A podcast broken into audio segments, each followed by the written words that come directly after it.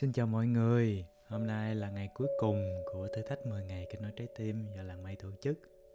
Chủ đề hôm nay là chia sẻ một lá thư viết cho chính mình trong 10 năm nữa. Thì chúng ta cùng tham gia thử thách nào. Xin chào sư Viết Sơn. Hẳn là sư khá bất ngờ khi nhận được bức thư này.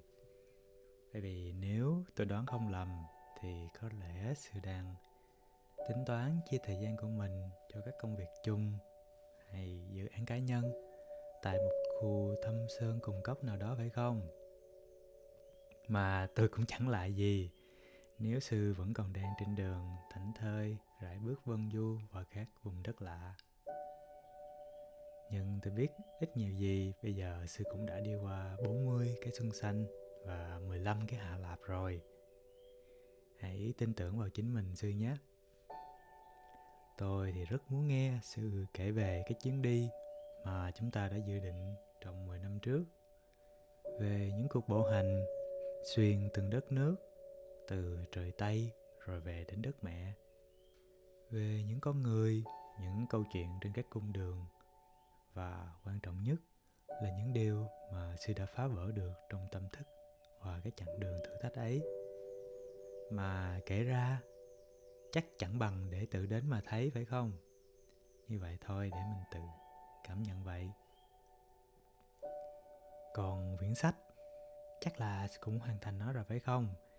Bởi khi không viết xong thì lấy gì lận lưng? Khi mà dọc đường người ta hỏi chuyện mình. Thì thêm một lần nữa. Sư ơi, hãy hài lòng với những cái điều kiện gì mình đang có ở hiện tại nha.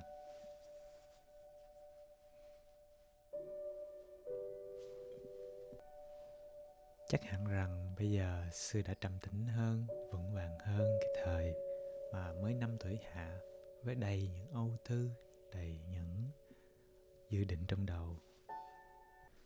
Nhưng mà cũng nhớ cái thời đó cũng rất là dễ dàng tìm được những nguồn cảm hứng, những niềm vui từ các huynh đệ nè, từ thiên nhiên, từ cộng đồng. Nếu mà bây giờ có, khó mệt mỏi hay là có những cái khó khăn gì thì mình cứ tìm lại những nguồn động lực đó. Thì tôi nghĩ là nó vẫn luôn đợi đợi chờ sư đến để nạp năng lượng đó. Sư đã đi qua ba lần cái cột mốc 2.000 ngày. Chắc bây giờ mở lại những cái dòng ghi chú cũ chắc là mình, mình chắc là bật cười nhỉ nói chuyện 10 năm sau với sư thì hơi xa vời quá thì tôi quay vợ, quay lại với 10 năm trước.